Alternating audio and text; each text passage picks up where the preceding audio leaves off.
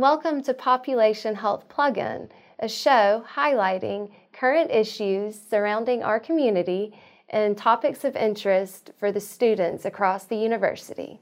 My name is Anna Layton, and today we have with us Dr. Susan Walley. Dr. Walley is an associate professor at UAB and is a pediatric hospitalist at Children's of Alabama. Thank you for being here with us today, Dr. Walley. Thank you for having me, Anna. We're so glad that you could take time out of your schedule to speak with us about the impacts of electronic cigarettes and vaping and their impacts on public health. So, Dr. Walley, can you tell us some of the reasons why electronic cigarettes and vaping have gained so much popularity in the past few years among teens and adults? What we've seen over the past few years is this astronomical increase in the rates of e cigarette, also known as vape, uh, use among youth and young adults to the point that we're seeing in some studies, you know, up to 40% youth use among high school students. Some national data from 2016 says that about 11, uh, 11% of high school students are currently using e cigarettes, which means that they're using it uh, in the past 30 days. Mm. And some of the reasons for that are very similar to reasons that we traditionally see um, adults and youth use tobacco products, which is marketing and advertising. So there's a lot of marketing and advertising directed to youth that make it seem cool, safe, um, and what I want to make sure to tell our youth and your listeners is that it's not a safe product, particularly when we're thinking about nicotine addiction and potentially having a whole new generation of children and young adults that are addicted to nicotine and tobacco products. Can you tell us some of the health risks that are involved using e cigarettes and vaping? And can you tell us if they're less dangerous than traditional tobacco products?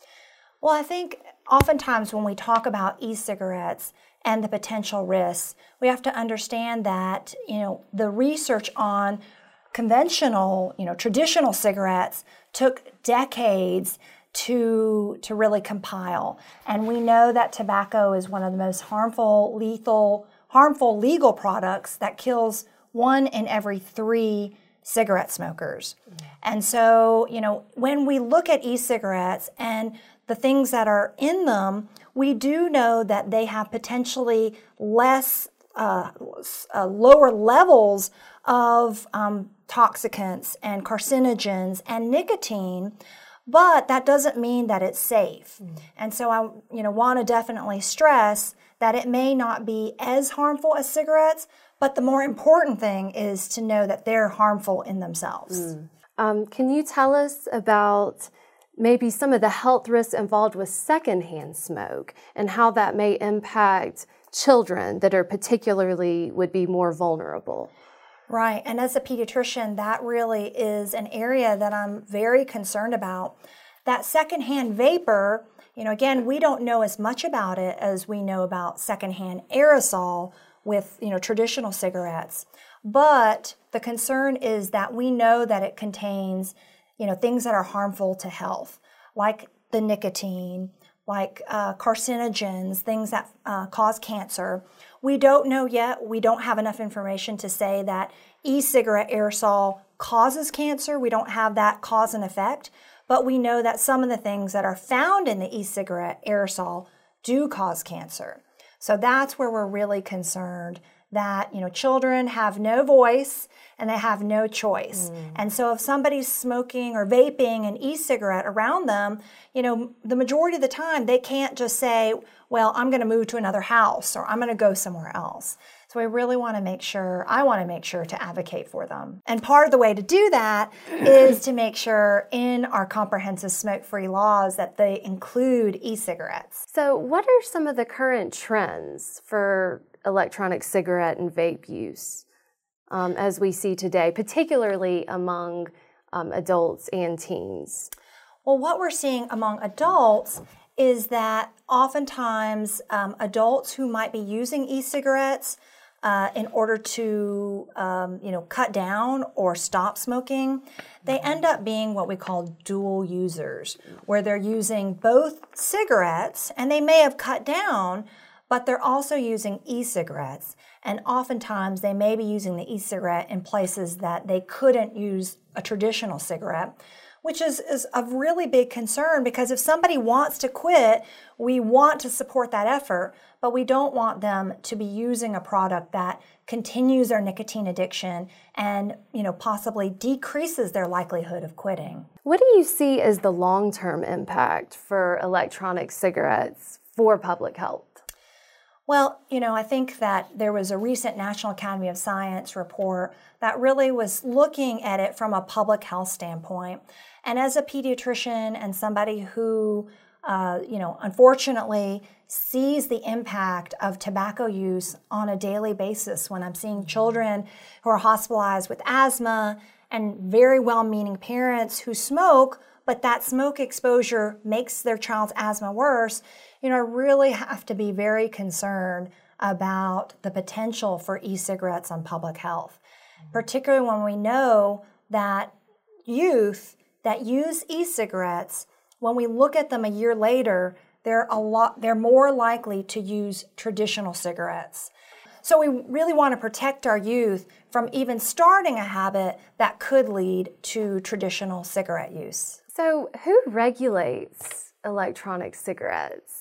Are there any policies or, regulations or regulations recently that have come out that have attempted to reduce electronic cigarette use among teens? That's a really good question. Um, so, the Food and Drug Administration, the FDA, has the authority um, over tobacco products. And as of August of 2016, they basically deemed the authority over electronic cigarettes as well as some other tobacco products like cigars and cigarillos. The uh, intention was for some of these regulations uh, to clearly be implemented over time. Uh, currently, some of the regulations are um, under in, in suspension, um, with full implementation not till November of 2022. And so we're still in a period uh, where there is concern that um, products that have advertised, um, you know, certain ingredients, they may not, um, you know, be regulated to the point where the consumer knows exactly what they're getting.